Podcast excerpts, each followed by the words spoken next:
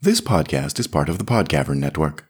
Check out other Podcavern shows at podcavern.com. The Moth Collection is indebted to many older storytellers. I wear my influences on my sleeve. I'll be releasing readings of a few public domain works that are either referenced in or thematically relevant to my own stories. Today, the very first story written by the superlative C.L. Moore. It was first published in the November 1933 issue of Weird Tales. It's a sort of hard boiled space opera tinged with cosmic horror, starring Moore's first grade character, the badass space smuggler Northwest Smith. Try saying that name three times in a row at a Christmas party. Quick note some of the characterization in this story is steeped in what we would today call Orientalism. Just a heads up. Welcome to the fourth Moth Collection Sidetrip. The Moth Collection, Sidetrip 4. Shambleau by C.L. Moore.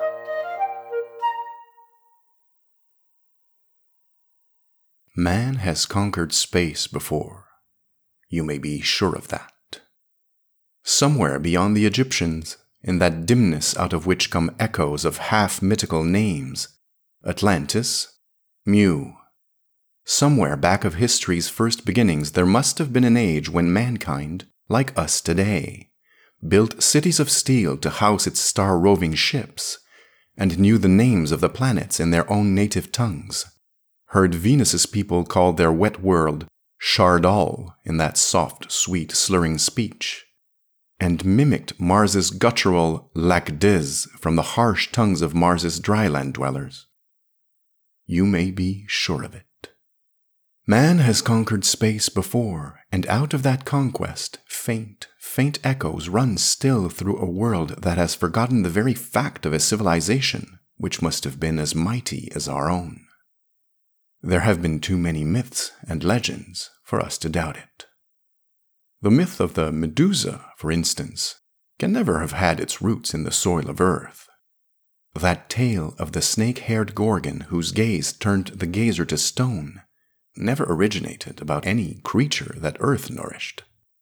And those ancient Greeks who told the story must have remembered, dimly and half believing, a tale of antiquity about some strange being from one of the outlying planets their remotest ancestors once trod.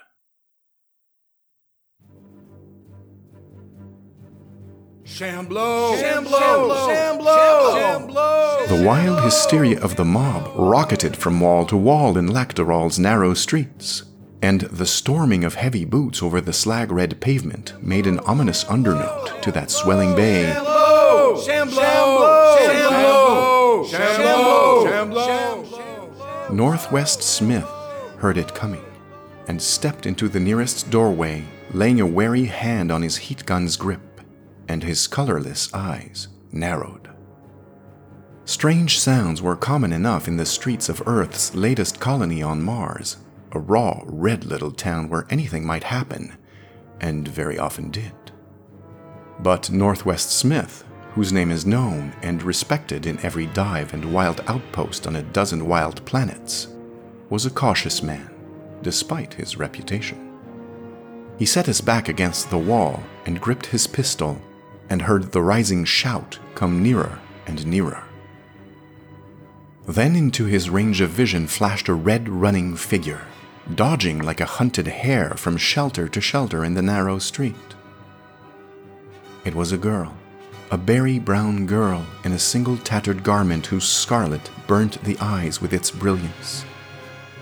She ran wearily, and he could hear her gasping breath from where he stood.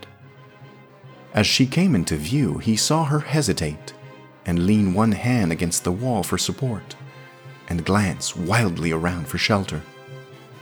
She must not have seen him in the depths of the doorway, for as the bay of the mob grew louder and the pounding of feet sounded almost at the corner, she gave a despairing little moan and dodged into the recess at his very side. When she saw him standing there, tall and leather brown, hand on his heat gun, she sobbed once, inarticulately, and collapsed at his feet, a huddle of burning scarlet and bare brown limbs. Smith had not seen her face, but she was a girl, and sweetly made, and in danger. And though he had not the reputation of a chivalrous man, something in her hopeless huddle at his feet touched that chord of sympathy for the underdog that stirs in every earthman. And he pushed her gently into the corner behind him and jerked out his gun, just as the first of the running mob rounded the corner. It was a motley crowd Earthmen and Martians, and a sprinkling of Venusian swampmen and strange nameless denizens of unnamed planets. A typical Lakkdarol mob. When the first of them turned the corner and saw the empty street before them, there was a faltering in the rush, and the foremost spread out and began to search the doorways on both sides of the street. Looking for something?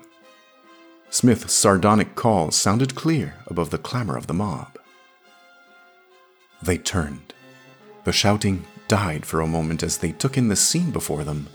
Tall Earthman in the space explorer's leathern garb, all one color from the burning of savage suns, save for the sinister pallor of his no colored eyes and a scarred and resolute face. Gun in his steady hand, and the scarlet girl crouched behind him, panting.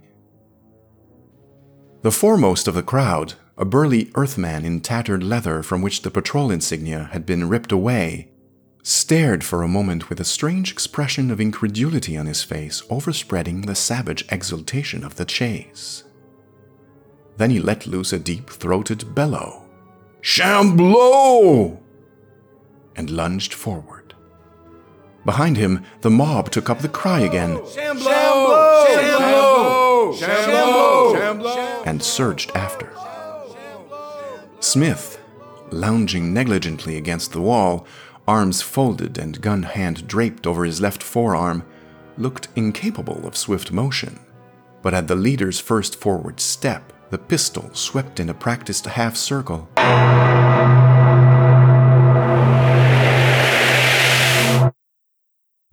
And the dazzle of blue white heat leaping from its muzzle seared an arc in the slag pavement at his feet.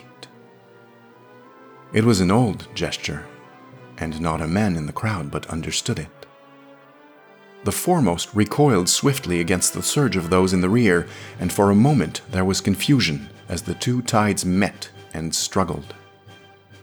Smith's mouth curled into a grim curve as he watched. The man in the mutilated patrol uniform lifted a threatening fist and stepped to the very edge of the deadline, while the crowd rocked to and fro behind him. Are you crossing that line? queried Smith in an ominously gentle voice. We want that girl! Come and get her. Recklessly, Smith grinned into his face. He saw danger there, but his defiance was not the foolhardy gesture it seemed. An expert psychologist of mobs from long experience, he sensed no murder here. Not a gun had appeared in any hand in the crowd. They desired the girl with an inexplicable bloodthirstiness he was at a loss to understand, but toward himself he sensed no such fury. A mauling he might expect, but his life was in no danger. Guns would have appeared before now if they were coming out at all.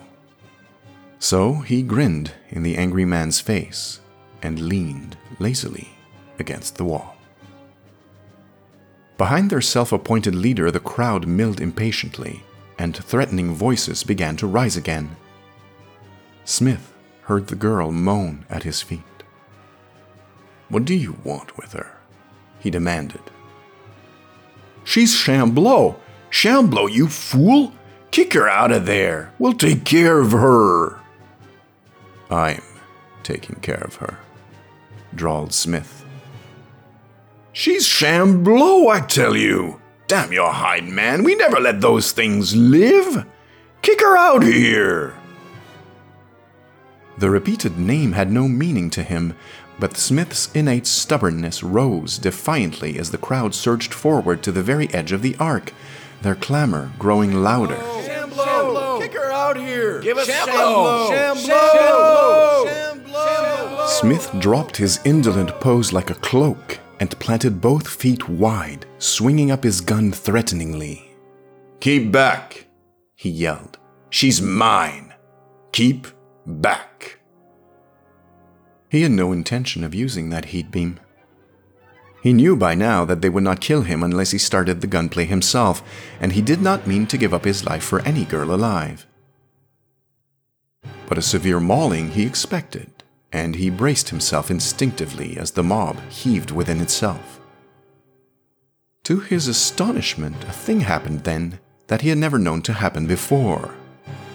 At his shouted defiance, the foremost of the mob, those who had heard him clearly, drew back a little not in alarm, but evidently surprised. The ex patrolman said, Yours? She's yours? in a voice from which puzzlement crowded out the anger.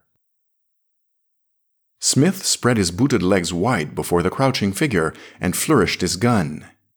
Yes, he said, and I'm keeping her. Stand back there. The man stared at him wordlessly and horror and disgust and incredulity mingled on his weather beaten face. The incredulity triumphed for a moment, and he said again, Yours? Smith nodded defiance. The man stepped back suddenly, unutterable contempt in his very pose. He waved an arm to the crowd and said loudly, It's his! And the press melted away gone silent too, and the look of contempt spread from face to face. The ex patrolman spat on the slag paved street and turned his back indifferently. Keep her then, he advised briefly over one shoulder. But don't let her out again in this town.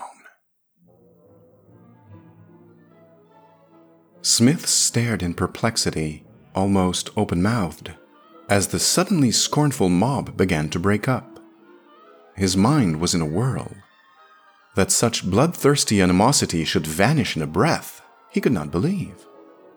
And the curious mingling of contempt and disgust on the faces he saw baffled him even more. Lakkdarol was anything but a Puritan town. It did not enter his head for a moment that his claiming the brown girl as his own had caused that strangely shocked revulsion to spread through the crowd. No, it was something deeper rooted than that. Instinctive, instant disgust had been in the faces he saw. They would have looked less so if he had admitted cannibalism or pharaoh worship. And they were leaving his vicinity as swiftly as if whatever unknowing sin he had committed were contagious. The street was emptying as rapidly as it had filled. He saw a sleek Venusian glance back over his shoulder as he turned the corner and sneer, Shambleau! And the word awoke a new line of speculation in Smith's mind. Shambleau. Vaguely of French origin, it must be. And strange enough to hear it from the lips of Venusian and Martian drylanders. But it was their use of it that puzzled him more. We never let those things live, the ex patrolman had said. It reminded him dimly of something an ancient line from some writing in his own tongue Thou shalt not suffer a witch to live. He smiled to himself at the similarity and simultaneously was aware of the girl at his elbow. She had risen soundlessly.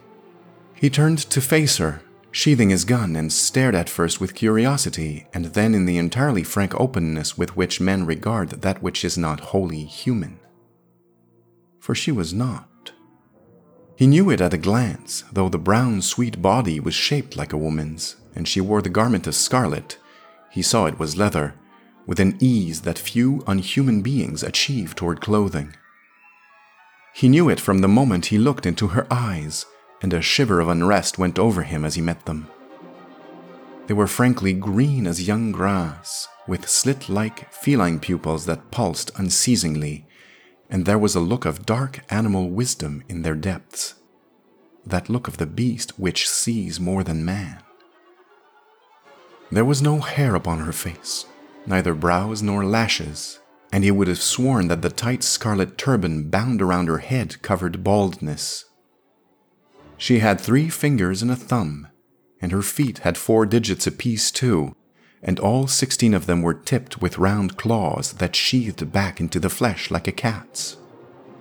She ran her tongue over her lips, a thin, pink, flat tongue as feline as her eyes, and spoke with difficulty. He felt that that throat and tongue had never been shaped for human speech. Not afraid now, she said softly, and her little teeth were white and polished as a kitten's. What did they want you for? he asked her curiously. What have you done? Shambleau, is that your name? I not talk your speech, she demurred hesitantly. Well, try to. I want to know. Why were they chasing you? Will you be safe on the street now, or hadn't you better get indoors somewhere? They looked dangerous. I go with you. She brought it out with difficulty. Say you. Smith grinned. What are you, anyhow? You look like a kitten to me. Shambleau. She said it somberly. Where'd you live? Are you a Martian? I come from, from far, from long ago, far country. Wait, laughed Smith. You're getting your warriors crossed. You're not a Martian? She drew herself up very straight beside him, lifting the turbaned head, and there was something queenly in the pose of her. Martian, she said scornfully. My people are. are. You have no word. Your speech. hard for me. What's yours? I might know it. Try me. She lifted her head and met his eyes squarely, and there was in hers a subtle amusement. He could have sworn it. Some day I speak to you in my own language, she promised, and the pink tongue flicked out over her lips, swiftly, hungrily. Approaching footsteps on the red pavement interrupted Smith's reply. A dryland Martian came past, reeling a little and exuding an aroma of Segir whiskey, the Venusian brand. When he caught the red flash of the girl's tatters, he turned his head sharply, and as his Segir steeped brain took in the fact of her presence, he lurched toward the recess unsteadily, bawling, Shambleau, by Pharol! Shambleau! and reached out a clutching hand. Smith struck it aside contemptuously. On your way, Drylander, he advised. The man drew back and stared, bleary eyed. Yours, eh? he croaked. Zut! You're welcome to it. And like the ex patrolman before him, he spat on the pavement and turned away, muttering harshly in the blasphemous tongue of the drylands. Smith watched him shuffle off, and there was a crease between his colorless eyes, a nameless unease rising within him.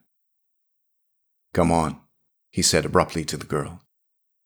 If this sort of thing is going to happen, we'd better get indoors. Where shall I take you?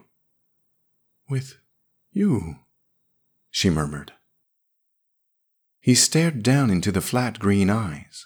Those ceaselessly pulsing pupils disturbed him, but it seemed to him, vaguely, that behind the animal shallows of her gaze was a shutter, a closed barrier that might at any moment open to reveal the very deeps of that dark knowledge he sensed there.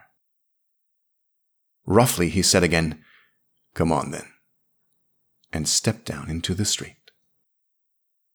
She pattered along a pace or two behind him, making no effort to keep up with his long strides, and though Smith, as men know from Venus to Jupiter's moons, walks as softly as a cat, even in spaceman's boots, the girl at his heels slid like a shadow over the rough pavement, making so little sound that even the lightness of his footsteps was loud in the empty street.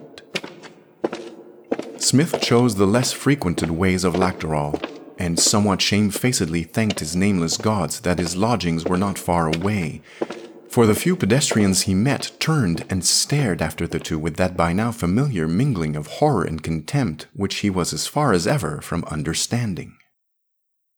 The room he had engaged was a single cubicle in a lodging house on the edge of the city. Lakkdarol, raw Camptown that it was in those days, could have furnished little better anywhere within its limits, and Smith's errand there was not one he wished to advertise. He had slept in worse places than this before, and knew that he would do so again. There was no one in sight when he entered, and the girl slipped up the stairs at his heels and vanished through the door, shadowy, unseen by anyone in the house. Smith closed the door and leaned his broad shoulders against the panels, regarding her speculatively. She took in what little the room had to offer in a glance frowsy bed, rickety table, mirror hanging unevenly and cracked against the wall, unpainted chairs, a typical Camptown room in an earth settlement abroad. She accepted its poverty in that single glance, dismissed it, then crossed to the window and leaned out for a moment, gazing across the low rooftops toward the barren countryside beyond, red slag under the late afternoon sun. You can stay here, said Smith abruptly, until I leave town. I'm waiting here for a friend to come in from Venus. Have you eaten? Yes, said the girl quickly. I shall need no food for a while. Well, Smith glanced around the room. I'll be in sometime tonight. You can go or stay just as you please. Better lock the door behind me. With no more formality than that, he left her. The door closed, and he heard the key turn and smiled to himself. He did not expect, then, ever to see her again. He went down the steps and out into the late slanting sunlight with a mind so full of other matters that the brown girl receded very quickly into the background. Smith's errand in Lakkdarol, like most of his errands, is better not spoken of. Man lives as he must, and Smith's living was a perilous affair outside the law and ruled by the ray gun only. It is enough to say that the shipping port and its cargoes outbound interested him deeply just now, and that the friend he awaited was Yarol the Venusian, in that swift little Edsel ship, the Maid, that can flash from world to world with a derisive speed that laughs at patrol boats and leaves pursuers floundering in the ether far behind. Smith and Yarol and the maid were a trinity that had caused patrol leaders much worry and many gray hairs in the past. And the future looked very bright to Smith himself that evening as he left his lodging house. Lakkdarol roars by night, as Earthmen's camp towns have a way of doing on every planet where Earth's outposts are and it was beginning lustily as Smith went down among the awakening lights toward the center of town. His business there does not concern us.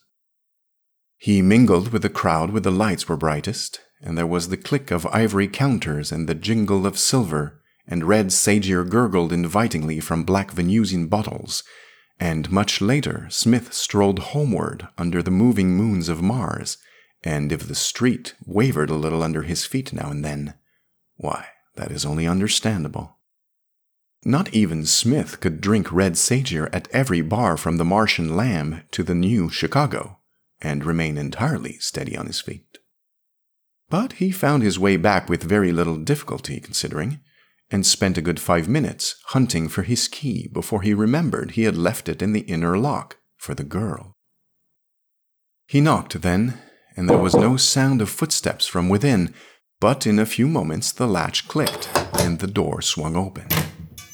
She retreated soundlessly before him as he entered, and took up her favorite place against the window, leaning back on the sill and outlined against the starry sky beyond. The room was in darkness. Smith flipped the switch by the door and then leaned back against the panels, steadying himself. The cool night air had sobered him a little, and his head was clear enough. Liquor went to Smith's feet, not his head, or he would never have come this far along the lawless way he had chosen. He lounged against the door now and regarded the girl in the sudden glare of the bulbs, blinking a little as much at the scarlet of her clothing as at the light. So you stayed, he said. I waited, she answered softly, leaning farther back against the sill and clasping the rough wood with slim three fingered hands, pale brown against the darkness. Why? She did not answer that, but her mouth curved into a slow smile. On a woman, it would have been reply enough, provocative, daring. On Shambleau, there was something pitiful and horrible in it, so human on the face of one half animal. And yet, that sweet brown body curving so softly from the tatters of scarlet leather, the velvety texture of that brownness, the white flashing smile, Smith was aware of a stirring excitement within him. After all, time would be hanging heavy now until Yarol came. Speculatively, he allowed the steel pale eyes to wander over her with a slow regard that missed nothing. And when he spoke, he was aware that his voice had deepened a little. Come here, he said. She came forward slowly, on bare clawed feet that made no slightest sound on the floor, and stood before him with downcast eyes and mouth trembling in that pitifully human smile. He took her by the shoulders, velvety soft shoulders of a creamy smoothness that was not the texture of human flesh. A little tremor went over her, perceptibly, at the contact of his hands. Northwest Smith caught his breath suddenly and dragged her to him. Sweet, yielding brownness in the circle of his arms, heard her own breath catch and quicken as her velvety arms closed about his neck. And then he was looking down into her face, very near, and the green animal eyes met his with the pulsing pupils and the flicker of something deep behind their shallows. And through the rising clamor of his blood, even as he stooped his lips to hers, Smith felt something deep within him shudder away. Inexplicable, instinctive, revolted. What it might be, he had no words to tell, but the very touch of her was suddenly loathsome, so soft and velvet and unhuman. And it might have been an animal's face that lifted itself to his mouth. The dark knowledge looked hungrily from the darkness of those slit pupils, and for a mad instant he knew that same wild, feverish revulsion he had seen in the faces of the mob. God, he gasped a far more ancient invocation against evil than he realized, then or ever, and he ripped her arms from his neck, swung her away with such a force that she reeled half across the room. Smith fell back against the door, breathing heavily, and stared at her while the wild revolt died slowly within him. She had fallen to the floor beneath the window, and as she lay there against the wall with bent head, he saw curiously, that her turban had slipped, the turban that he had been so sure covered baldness, and a lock of scarlet hair fell below the binding leather, hair as scarlet as her garment, as unhumanly red as her eyes were unhumanly green. He stared and shook his head dizzily and stared again, for it seemed to him that the thick lock of crimson had moved squirmed of itself against her cheek. At the contact of it, her hands flew up, and she tucked it away with a very human gesture and then dropped her head again into her hands. And from the deep shadow of her fingers, he thought she was staring up at him covertly. Smith drew a deep breath and passed a hand across his forehead. The inexplicable moment had gone as quickly as it came, too swiftly for him to understand or analyze it. Got to lay off the segir, he told himself unsteadily. Had he imagined that scarlet hair? After all, she was no more than a pretty brown girl creature from one of the many half human races peopling the planets. No more than that, after all. A pretty little thing, but animal. He laughed, a little shakily. No more of that, he said. God knows I'm no angel, but there's got to be a limit somewhere. Here. He crossed to the bed and sorted out a pair of blankets from the untidy heap, tossing them to the far corner of the room. You can sleep there. Wordlessly, she rose from the floor and began to rearrange the blankets, the uncomprehending resignation of the animal eloquent in every line of her. Smith had a strange dream that night. He thought he had awakened to a room full of darkness and moonlight and moving shadows, for the nearer moon of Mars was racing through the sky, and everything on the planet below was endued with a restless life in the dark. And something, some nameless, unthinkable thing, was coiled about his throat. Something like a soft snake, wet and warm. It lay loose and light about his neck. And it was moving gently, very gently, with a soft caressive pressure that sent little thrills of delight through every nerve and fiber of him. A perilous delight, beyond physical pleasure, deeper than joy of the mind. That warm softness was caressing the very roots of his soul and with a terrible intimacy. The ecstasy of it left him weak, and yet he knew, in a flash of knowledge born of this impossible dream, that the soul should not be handled. And with that knowledge, a horror broke upon him, turning the pleasure into a rapture of revulsion, hateful, horrible, but still most foully sweet. He tried to lift his hands and tear the dream monstrosity from his throat, tried but half heartedly. For though his soul was revolted to its very deeps, yet the delight of his body was so great that his hands all but refused the attempt. But when at last he tried to lift his arms, a cold shock went over him, and he found that he could not stir. His body lay stony as marble beneath the blankets, a living marble that shuddered with a dreadful delight through every rigid vein. The revulsion grew strong upon him as he struggled against the paralyzing dream, a struggle of soul against sluggish body, titanically, until the moving dark was streaked with blankness that clouded and closed about him at last, and he sank back into the oblivion from which he had awakened. Next morning, when the bright sunlight shining through Mars's clear, thin air awakened him, Smith lay for a while, trying to remember.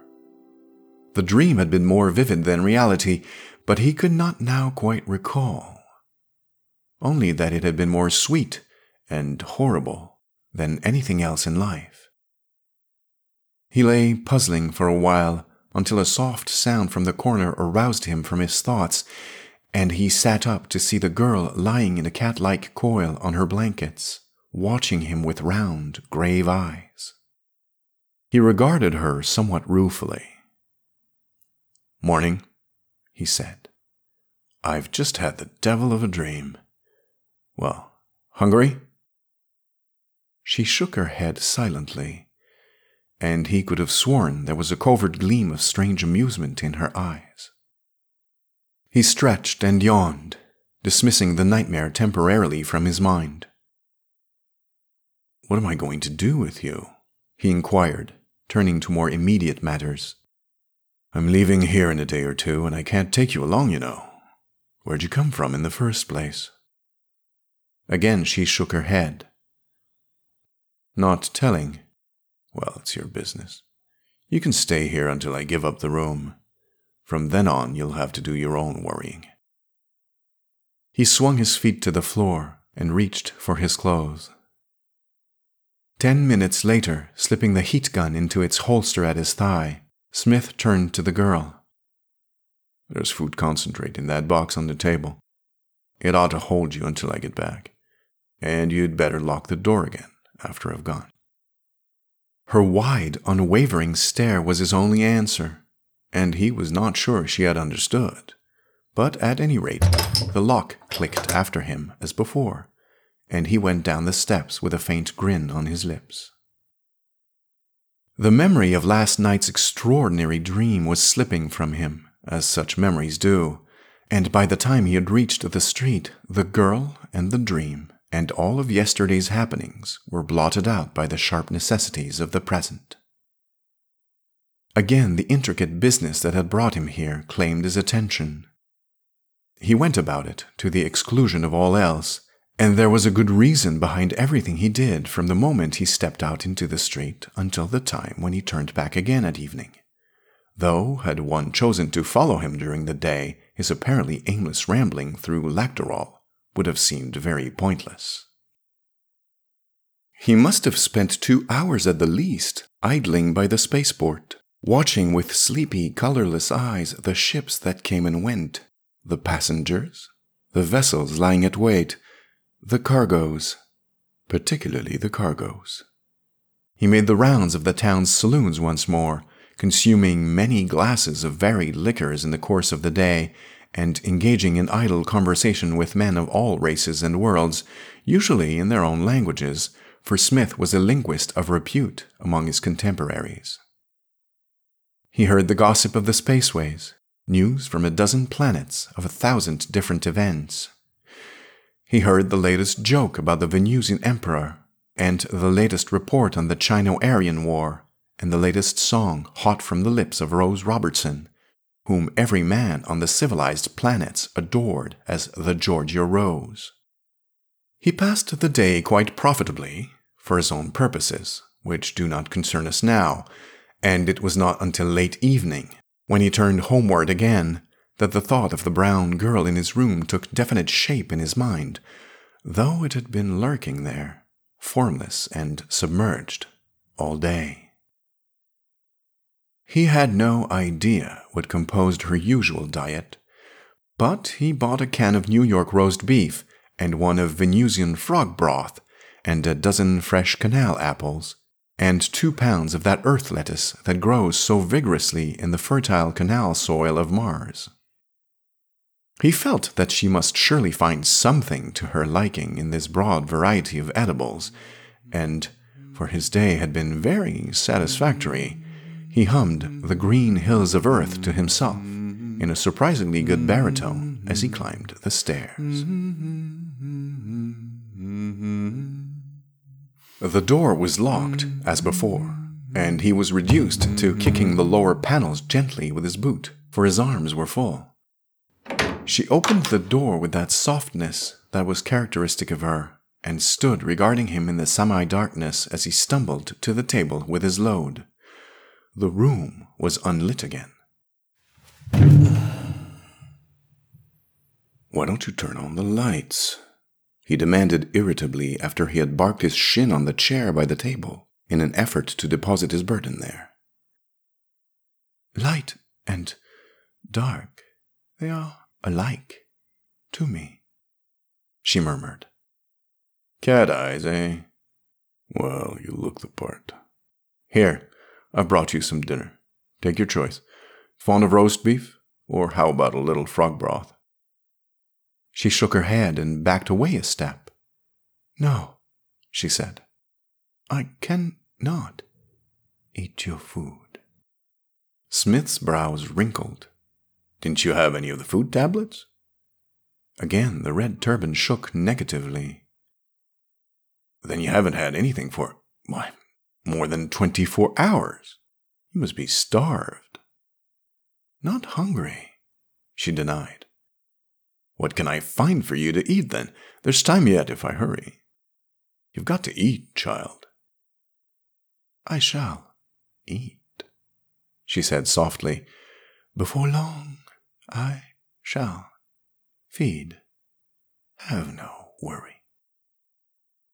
She turned away then and stood at the window, looking out over the moonlit landscape as if to end the conversation. Smith cast her a puzzled glance as he opened the can of roast beef. There had been an odd undernote in that assurance that, undefinably, he did not like. And the girl had teeth and tongue, and presumably a fairly human digestive system, to judge from her human form. It was nonsense for her to pretend that he could find nothing that she could eat. She must have had some of the food concentrate after all, he decided, prying up the thermos lid of the inner container to release the long sealed savor of the hot meat inside. Well, if you won't eat, you won't, he observed philosophically as he poured hot broth and diced beef into the dish like lid of the thermos can and extracted the spoon from its hiding place between the inner and outer receptacles. She turned a little to watch him as he pulled up a rickety chair and sat down to the food, and after a while the realization that her green gaze was fixed so unwinkingly upon him made the man nervous, and he said between bites of creamy canal apple, why don't you try a little of this? It's good. The food I eat is better. Her soft voice told him in its hesitant murmur, and again he felt, rather than heard, a faint undernote of unpleasantness in the words. A sudden suspicion struck him as he pondered on that last remark. Some vague memory of horror tales told about campfires in the past and he swung round in the chair to look at her, a tiny, creeping fear unaccountably arising. She stood up beneath his gaze demurely, wide green eyes with their pulsing pupils meeting his without a falter. But her mouth was scarlet, and her teeth were sharp. What food do you eat? he demanded. And then, after a pause, very softly blood? She stared at him for a moment, uncomprehending. Then something like amusement curled her lips, and she said scornfully, You think me vampire, eh? No, I am Shambleau. Unmistakably, there were scorn and amusement in her voice at the suggestion, but as unmistakably she knew what he had meant accepted it as a logical suspicion vampire. Fairy tales, but fairy tales this unhuman outland creature was most familiar with. Smith was not a credulous man, nor a superstitious one, but he had seen too many strange things himself to doubt that the wildest legend might have a basis of fact. And there was something namelessly strange about her. He puzzled over it for a while between deep bites of the canal apple. And though he wanted to question her about a great many things, he did not, for he knew how futile it would be. He said nothing more until the meat was finished, and another canal apple had followed the first, and he had cleared away the meal by the simple expedient of tossing the empty can out of the window. Then he lay back in the chair and surveyed her from half closed eyes, colorless in a face tanned like saddle leather.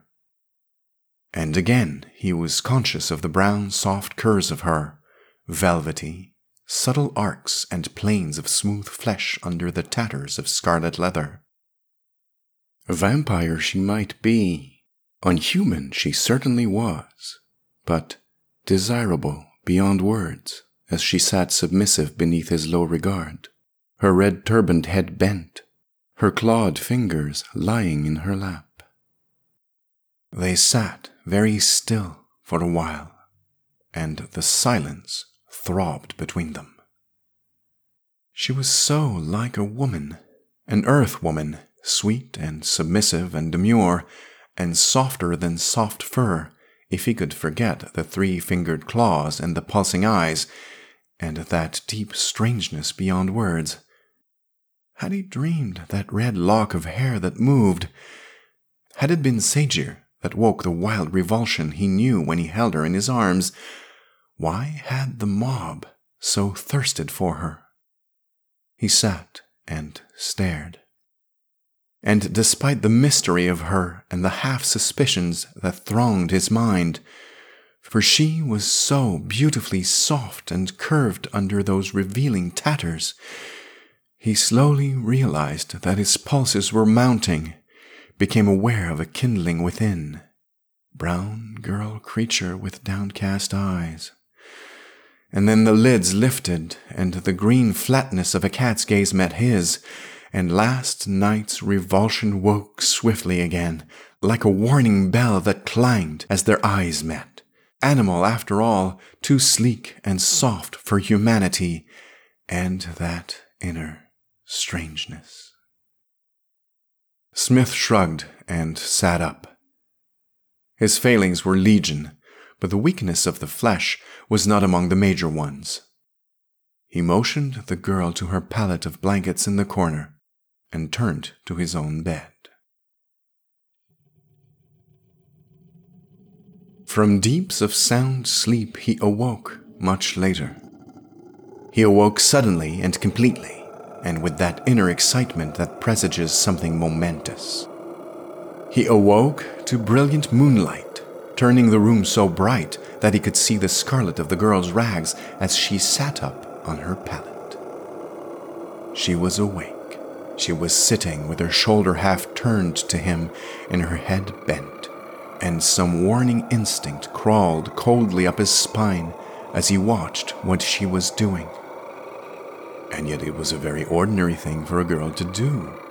Any girl. Anywhere. She was unbinding her turban.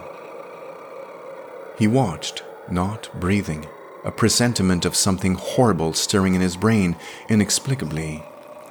The red folds loosened, and he knew then that he had not dreamed. Again, a scarlet lock swung down against her cheek. A hair, was it? A lock of hair. Thick as a thick worm, it fell, plumply, against that smooth cheek, more scarlet than blood, and thick as a crawling worm and like a worm, it crawled. Smith rose on an elbow, not realizing the motion, and fixed an unwinking stare, with a sort of sick, fascinated incredulity, on that that lock of hair. He had not dreamed. Until now, he had taken it for granted that it was the segir which had made it seem to move on that evening before. But now, it was lengthening, stretching, moving of itself. It must be hair, but it crawled. With a sickening life of its own, it squirmed down against her cheek, caressingly, revoltingly, impossibly. Wet it was, and round, and thick, and shining. She unfastened the last fold and whipped the turban off. From what he saw then, Smith would have turned his eyes away, and he had looked on dreadful things before without flinching. But he could not stir. He could only lie there on elbow, staring at the mass of scarlet, squirming worms, hairs, what? That writhed over her head in a dreadful mockery of ringlets. And it was lengthening, falling, somehow growing before his eyes, down over her shoulders in a spilling cascade, a mass that even at the beginning could never have been hidden under the skull tight turban she had worn. He was beyond wondering, but he realized that. And still it squirmed and lengthened and fell, and she shook it out in a horrible travesty of a woman shaking out her unbound hair until the unspeakable tangle of it twisting, writhing, obscenely scarlet, hung to her waist and beyond, and still lengthened, an endless mass of crawling horror that until now, somehow, impossibly, had been hidden under the tight bound turban. It was like a nest of blind, restless red worms. It was it was like naked entrails endowed with an unnatural aliveness terrible beyond words. Smith lay in the shadows, frozen without and within in a sick numbness that came of utter shock and revulsion. She shook out the obscene, unspeakable tangle over her shoulders, and somehow he knew that she was going to turn in a moment and that he must meet her eyes. The thought of that meeting stopped his heart with dread, more awfully than anything else in this nightmare horror. For nightmare it must be, surely. But he knew without trying that he could not wrench his eyes away. The sickened fascination of that sight held him motionless, and somehow there was a certain beauty. Her head was turning. The crawling awfulness rippled and squirmed at the motion, writhing thick and wet and shining over the soft brown shoulders about which they fell now in obscene cascades that all but hid her body. Her head was turning. Smith lay numb. And very slowly he saw the round of her cheek foreshorten and her profile come into view, all the scarlet horrors twisting ominously, and the profile shortened in turn and her full face came slowly round toward the bed. Moonlight shining brilliantly as day on the pretty girl face, demure and sweet, framed in tangled obscenity that crawled. The green eyes met his. He felt a perceptible shock, and a shudder rippled down his paralyzed spine, leaving an icy numbness in its wake he felt the goose flesh rising. But that numbness and cold horror he scarcely realized, for the green eyes were locked with his in a long, long look that somehow presaged nameless things. Not altogether unpleasant things. The voiceless voice of her mind assailing him with little murmurous promises. For a moment, he went down into a blind abyss of submission. And then somehow the very sight of that obscenity in eyes that did not then realize they saw it was dreadful enough to draw him out of the seductive darkness. The sight of her crawling and alive with unnameable horror. She rose, and down about her in a cascade fell the squirming scarlet of of what grew upon her head. It fell in a long, alive cloak to her bare feet on the floor, hiding her in a wave of dreadful, wet, writhing life. She put up her hands, and like a swimmer, she parted the waterfall of it, tossing the masses back over her shoulders to reveal her own brown body, sweetly curved. She smiled exquisitely, and in starting waves back from her forehead and down about her in a hideous background, writhed the snaky wetness of her living tresses. And Smith knew that he looked upon Medusa. The knowledge of that, the realization of vast backgrounds reaching into misted history, shook him out of his frozen horror for a moment and in that moment he met her eyes again, smiling, green as grass in the moonlight, half hooded under drooping lids. Through the twisting scarlet, she held out her arms. And there was something so shakingly desirable about her, so that all the blood surged to his head suddenly, and he stumbled to his feet like a sleeper in a dream as she swayed toward him, infinitely graceful, infinitely sweet in her cloak of living horror. And somehow there was beauty in it. The wet scarlet writhings with moonlight sliding and shining along the thick, worm round tresses and losing itself into the masses only to glint again and move silvery along writhing tendrils an awful, shuddering beauty, more dreadful than any ugliness could be. But all this, again, he but half realized, for the insidious murmur was coiling again through his brain, promising, caressing, alluring, sweeter than honey, and the green eyes that held his were clear and burning like the depths of a jewel, and behind the pulsing slits of darkness he was staring into a greater dark that held all things.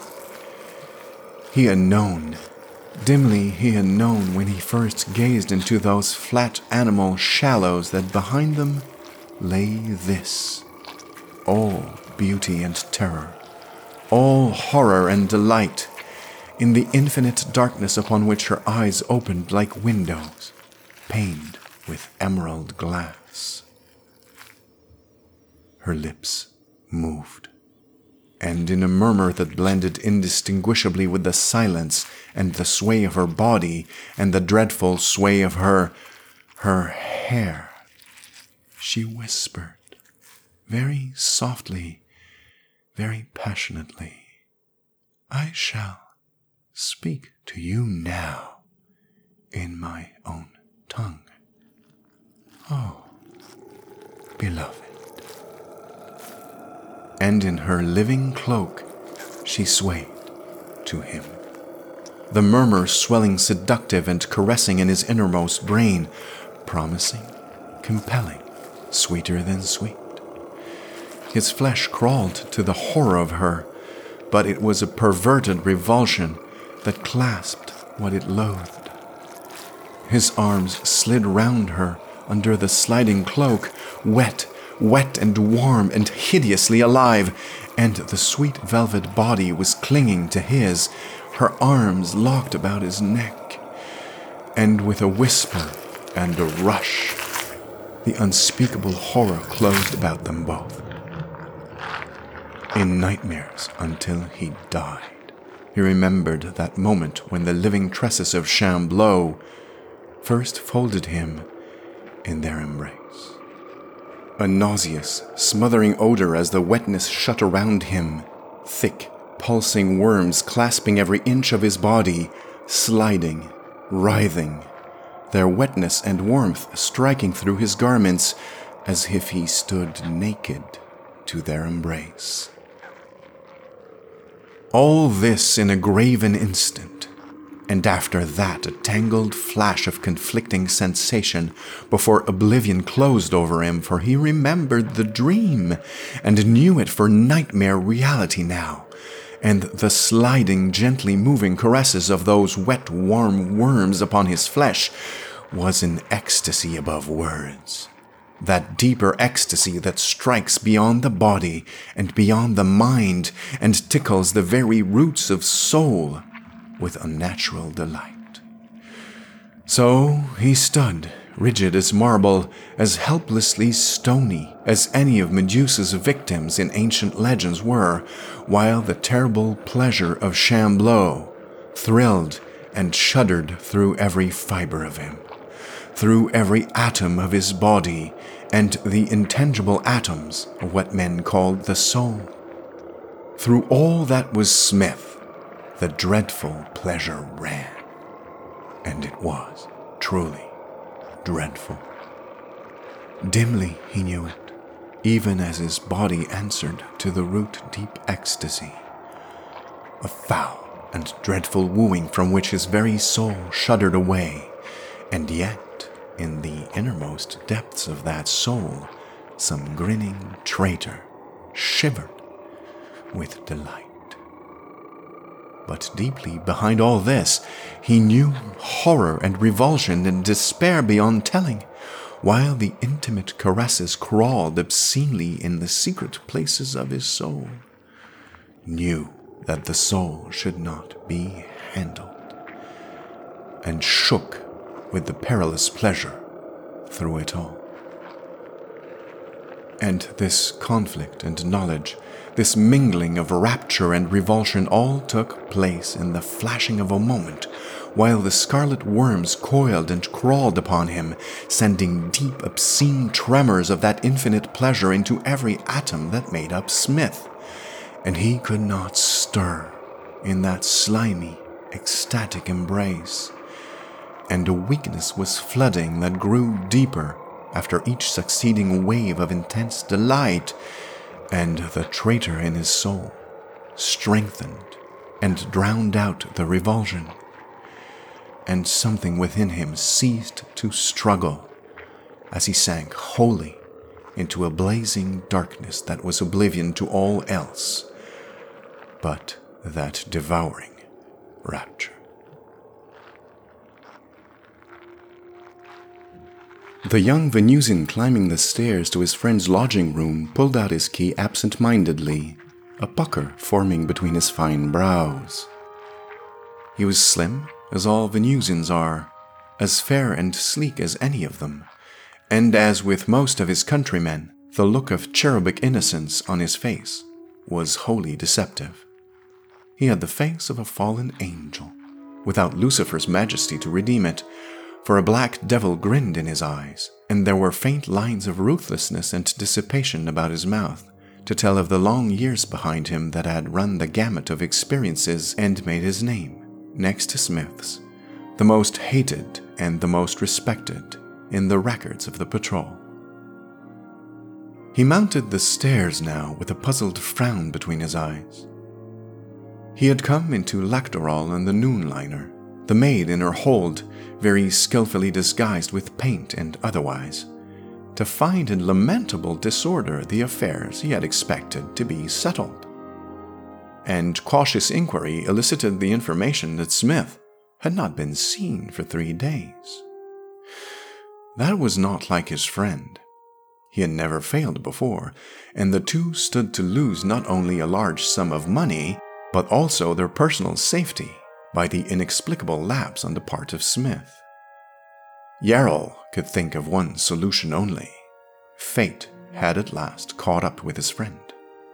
Nothing but physical disability could explain it. Still puzzling, he fitted his key in the lock and swung the door open. In that first moment, as the door opened, he sensed something very wrong. The room was darkened, and for a while he could see nothing. But at the first breath, he scented a strange, unnameable odor, half sickening, half sweet. And deep stirrings of ancestral memory awoke within him, ancient swamp born memories from Venusian ancestors far away and long ago. Yarol laid his hand on his gun, lightly, and opened the door wider. In the dimness, all he could see at first was a curious mound in the far corner. Then his eyes grew accustomed to the dark, and he saw it more clearly a mound that somehow heaved and stirred within itself. A mound of. He caught his breath sharply. A mound like a mass of entrails, living, moving, writhing with an unspeakable aliveness. Then a hot Venusian oath broke from his lips, and he cleared the door sill in a swift stride, slammed the door, and set his back against it, gun ready in his hand, although his flesh crawled. For he knew. Smith, he said softly, in a voice thick with horror. The moving mass stirred, shuddered, sank back into crawling quiescence again. Smith! Smith! The Venusian's voice was gentle and insistent, and it quivered a little with terror. An impatient ripple went over the whole mass of aliveness in the corner. It stirred again, reluctantly, and then, tendril by writhing tendril, it began to part itself and fall aside, and very slowly the brown of a spaceman's leather appeared beneath it, all slimed and shining. Smith! Northwest! Yarol's persistent whisper came again, urgently, and with a dream like slowness the leather garments moved. A man sat up in the midst of the writhing worms, a man who once, long ago, might have been Northwest Smith. From head to foot he was slimy from the embrace of the crawling horror about him. His face was that of some creature beyond humanity, dead alive, fixed in a gray stare, and the look of terrible ecstasy that overspread it seemed to come from somewhere far within, a faint reflection from immeasurable distances beyond the flesh. And as there is mystery and magic in the moonlight, which is after all but a reflection of the everyday sun, so in that grey face turned to the door was a terror unnameable and sweet, a reflection of ecstasy beyond the understanding of any who had known only earthly ecstasy themselves. And as he sat there, turning a blank, eyeless face to Yarol, the red worms writhed ceaselessly about him, very gently, with a soft, caressive motion that never slacked. Smith, come here! Smith, get up! Smith! Smith! Yarol's whisper hissed in the silence, commanding, urgent, but he made no move to leave the door. And with a dreadful slowness, like a dead man rising, Smith stood up in the nest of slimy scarlet. He swayed drunkenly on his feet, and two or three crimson tendrils came writhing up his legs to the knees and wound themselves there, supportingly, moving with a ceaseless caress that seemed to give him some hidden strength. For he said then, without inflection, Go away, go away, leave me alone. And the dead, ecstatic face never changed. Smith! Yarol's voice was desperate. Smith, listen! Smith, can't you hear me? Go away, the monotonous voice said. Go away. Go away. Not unless you come too. Can't you hear? Smith! Smith! I'll. He hushed in mid phrase and once more the ancestral prickle of race memory shivered down his back, for the scarlet mass was moving again, violently, rising. Yarol pressed back against the door and gripped his gun, and the name of a god he had forgotten years ago rose to his lips unbidden. For he knew what was coming next, and the knowledge was more dreadful than any ignorance could have been. The red, writhing mass rose higher, and the tendrils parted as a human face looked out. No, half human, with green cat eyes that shone in that dimness like lighted jewels compellingly. Yarol breathed, Shar! again, and flung up an arm across his face, and the tingle of meeting that green gaze for even an instant went thrilling through him perilously. Smith! He called in despair. Smith, can't you hear me?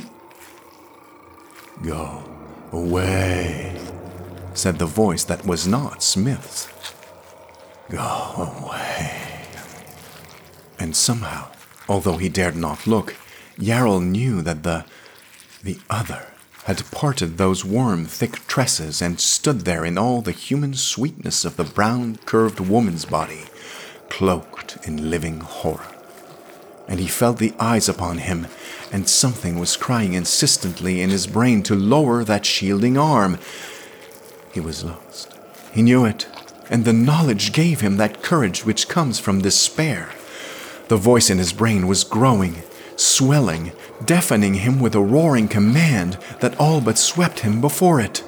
Command to lower that arm, to meet the eyes that opened upon darkness, to submit, and to promise, murmurous and sweet and evil beyond words, of pleasure to come. But somehow he kept his head.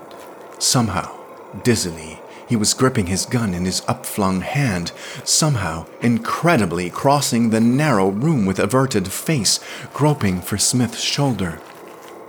There was a moment of blind fumbling in emptiness, and then he found and gripped the leather that was slimy and dreadful and wet, and simultaneously he felt something loop gently about his ankle, and a shock of repulsive pleasure went through him, and then another coil, and another wound about his feet. Yarol set his teeth and gripped the shoulder hard, and his hand shuddered of itself, for the feel of that leather was slimy as the worms about his ankles, and a faint tingling of obscene delight went through him from the contact. That caressive pressure on his legs was all he could feel, and the voice in his brain drowned out all other sounds, and his body obeyed him reluctantly. But somehow he gave one heave of tremendous effort and swung Smith, stumbling, out of that nest of horror. The twining tendrils ripped loose with a little sucking sound, and the whole mass quivered and reached after. And then Yarol forgot his friend utterly and turned his whole being to the hopeless task of freeing himself. For only a part of him was fighting now. Only a part of him struggled against the twining obscenity. And in his innermost brain, the sweet, seductive murmur sounded. And his body clamored to surrender. Shar, Shar Udanis, Shar Mor prayed Yarol, gasping and half unconscious that he spoke boy's prayers that he had forgotten years ago. And with his back half turned to the central mass, he kicked desperately with his heavy boots at the red, writhing worms about him. They gave back before him, quivering and curling themselves out of reach, and though he knew that more were reaching for his throat from behind, at least he could go on struggling until he was forced to meet those eyes.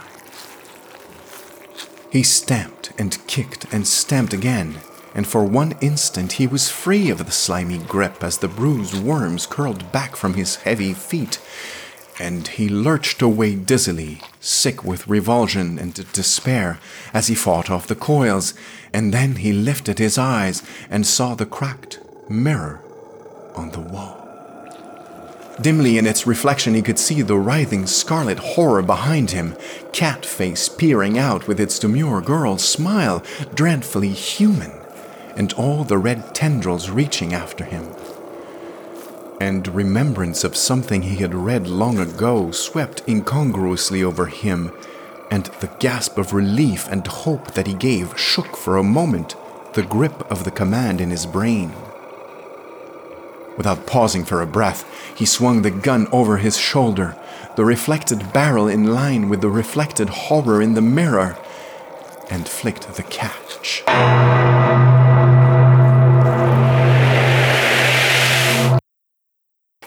In the mirror, he saw its blue flame leap in a dazzling spate across the dimness, full into the midst of that squirming, reaching mass behind him. There was a hiss and a blaze and a high, thin scream of inhuman malice and despair. The flame cut a wide arc and went out as the gun fell from his hand, and Yarol pitched forward to the floor. Northwest Smith opened his eyes to Martian sunlight streaming thinly through the dingy window. Something wet and cold was slapping his face, and the familiar fiery sting of segir whiskey burned his throat. Smith, Yarol's voice was saying from far away, and W, wake up, damn you! Wake up! I'm awake, Smith managed to articulate thickly. What's the matter? Then a cup rim was thrust against his teeth, and Yarol said irritably, Drink it! You fool! Smith swallowed obediently, and more of the fire hot segir flowed down his grateful throat. It spread a warmth through his body that awakened him from the numbness that had gripped him until now, and helped a little toward driving out the all devouring weakness he was becoming aware of slowly. He lay still for a few minutes while the warmth of the whiskey went through him and memory sluggishly began to permeate his brain with the spread of the segir. Nightmare memories, sweet and terrible.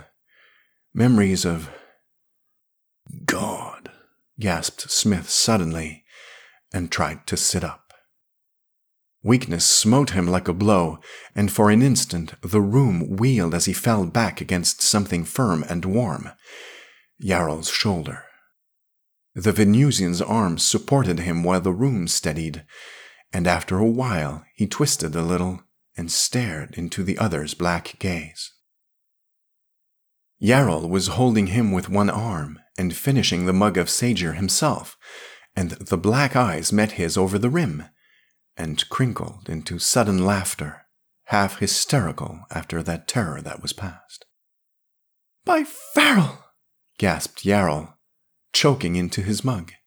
By Pharol and W, I'm never going to let you forget this. Next time you have to drag me out of a mess, I'll say, Let it go, said Smith. What's been going on? How? Shambleau! Yarol's laughter died. Shambleau! What were you doing with a thing like that?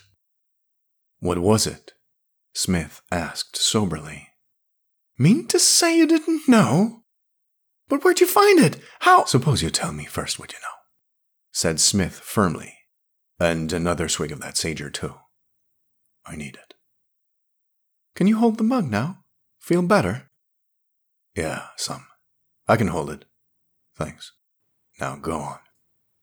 Well, I don't know just where to start. They call them Shambleau. Good God, is there more than one? It's a, a sort of race, I think. One of the very oldest. Where they come from, nobody knows. The name sounds a little French, doesn't it? but it goes back beyond the start of history. There always have been Shambleau. I never heard of them. Eh, not many people have. Those who know don't care to talk about it much. Well, half this town knows. I hadn't any idea what they were talking about then. And I still don't understand. Yes, it happens like this sometimes. They'll appear, and the news will spread, and the town will get together and hunt them down. And after that, well, the story doesn't get around very far. It's too, too unbelievable. But, my God, Yarol, what was it? Where'd it come from? How? Nobody knows just where they come from. Another planet, maybe some undiscovered one. Some say Venus, I know there are some rather awful legends of them handed down in our family. That's how I've heard about it. And the minute I opened that door, a while back, I. I think I knew that smell. But what are they? God knows. Not human, though they have the human form. Or that may be only an illusion, or maybe I'm crazy. I don't know. They're a species of the vampire. Or maybe the vampire is a species of of them. Their normal form must be that, that mass, and in that form they draw nourishment from the, I suppose, the life forces of men.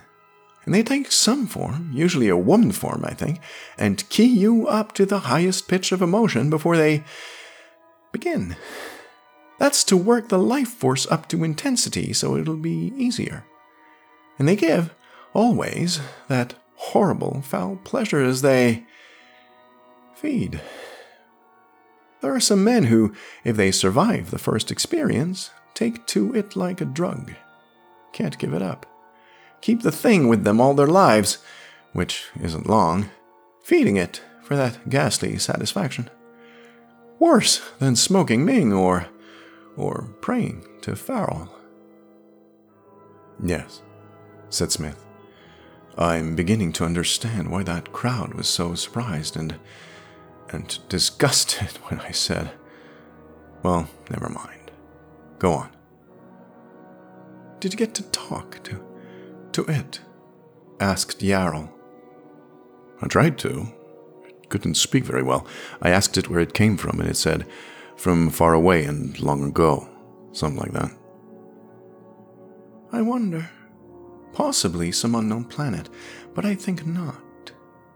You know, there are so many wild stories with some basis of fact to start from that I've sometimes wondered. Mightn't there be a lot more of even worse and wilder superstitions we've never even heard of? Things like this, blasphemous and foul, those who know have to keep still about. Awful, fantastic things running around loose that we never hear rumors of at all. These things, they've been in existence for countless ages. No one knows when or where they first appeared. Those who've seen them, as we saw this one, don't talk about it. It's just one of those vague, misty rumors you find half hinted at in old books sometimes. I believe they are an older race than man, spawned from ancient seed in times before ours, perhaps on planets that have gone to dust, and so horrible to men that when they are discovered, the discoverers keep still about it, forget them again as quickly as they can. And they go back to time immemorial. I suppose you recognize the legend of Medusa. There isn't any question that the ancient Greeks knew of them. Does it mean that there have been civilizations before yours that set out from Earth and explored other planets? Or did one of the Shambleaus somehow make its way into Greece 3,000 years ago? If you think about it long enough, you'll go off your head. I wonder how many other legends are based on things like this. Things we don't suspect, things we'll never know. The Gorgon, Medusa, a beautiful woman with, with snakes for hair and a gaze that turned men to stone, and Perseus finally killed her. I remembered this just by accident, NW, and it saved your life and mine. Perseus killed her by using a mirror as he fought to reflect what he dared not look at directly. I wonder what the old Greek who first started that legend would have thought if he'd known that 3,000 years later, his story would save the lives of two men on another planet. I wonder what that Greek's own story was, and how he met the thing, and what happened. Well, there's a lot we'll never know. Wouldn't the records of that race of, of things, whatever they are, be worth reading? Records of other planets and other ages and all the beginnings of mankind. But I don't suppose they've kept any records. I don't suppose they've even any place to keep them. From what little I know or anyone knows about it, they're like the wandering Jew, just bobbing up here and there at long intervals. And where they stay in the meantime, I'd give my eyes to know. But I don't believe that terribly hypnotic power they have indicates any superhuman intelligence. It's their means of getting food, just like a frog's long tongue or a carnivorous flower's odor. Those are physical because the frog and the flower eat physical food. The Shambleau uses a, a mental reach to get mental food. I don't quite know how to put it.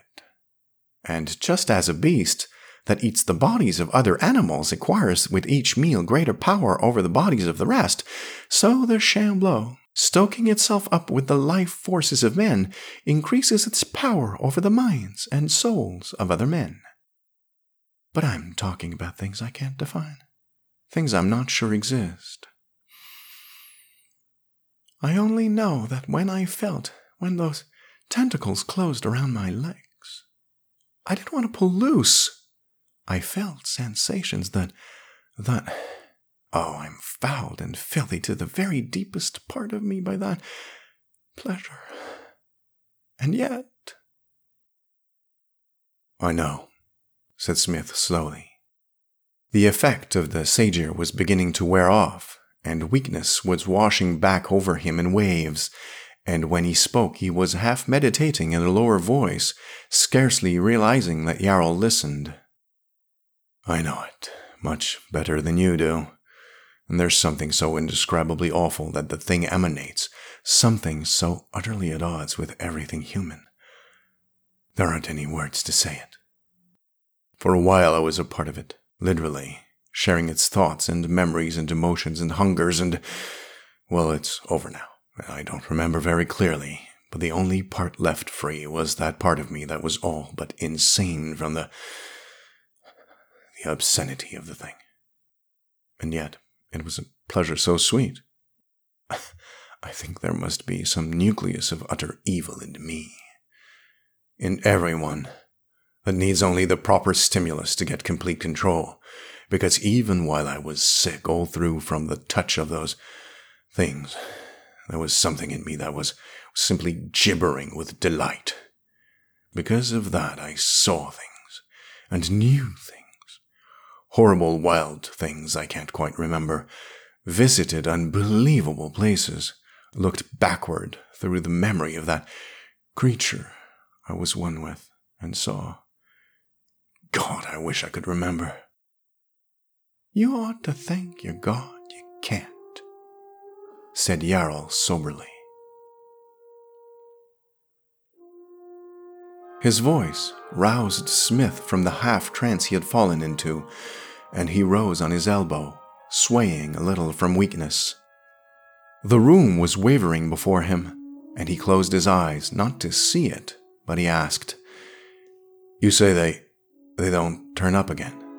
No way of finding another?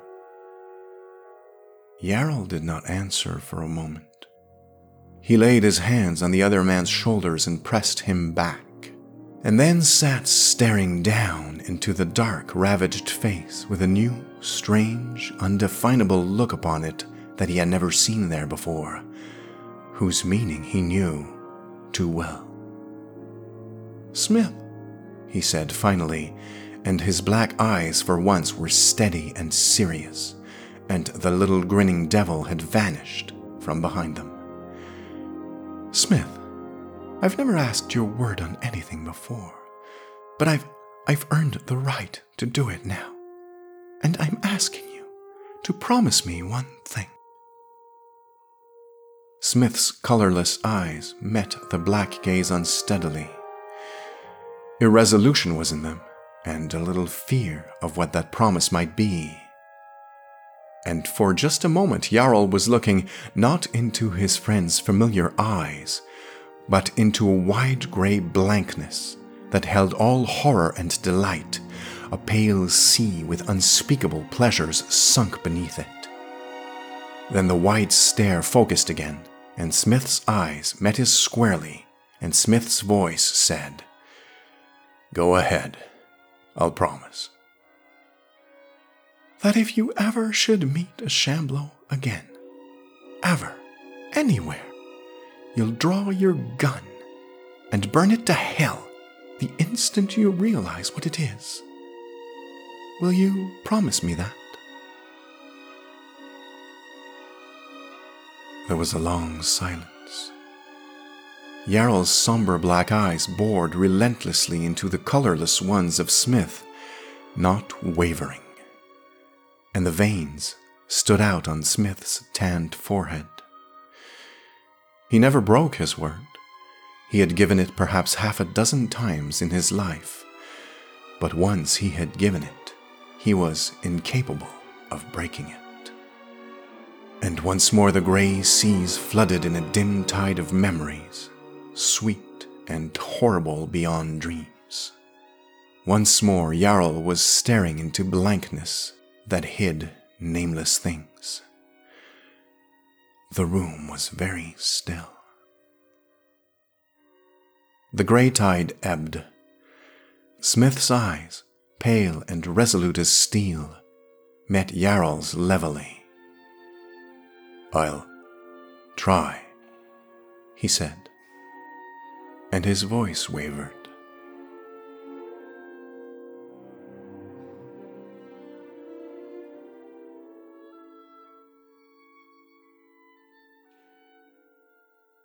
This is Vincent Lozon. I hope you enjoyed this fourth Moth Collection side trip.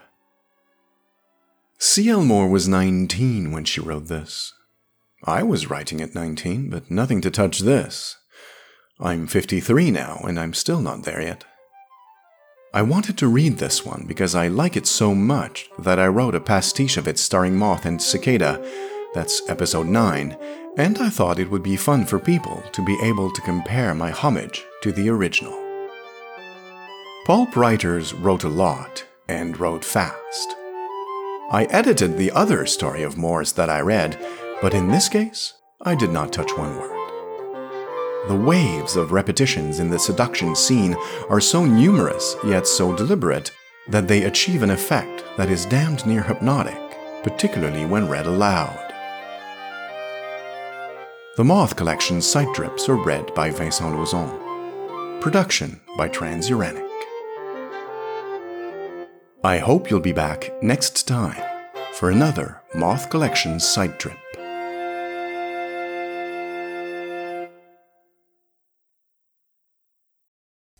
Hello, folks. I'm Katie, I'm Vinny. and we host the Learn Real Good podcast. It's a comedy podcast about science. It's also a science podcast with comedy, Each episode, we interview a science grad student about their research. and we keep it casual so you don't need to be a nerd to follow along. We also share some of the latest science news. I think you mean the latest science news. Well, people need to hear more about amphibians. I agree with that. So look us up on your favorite podcast source and Learn, real good. Presented by the PodCavern Network. Uh, close enough.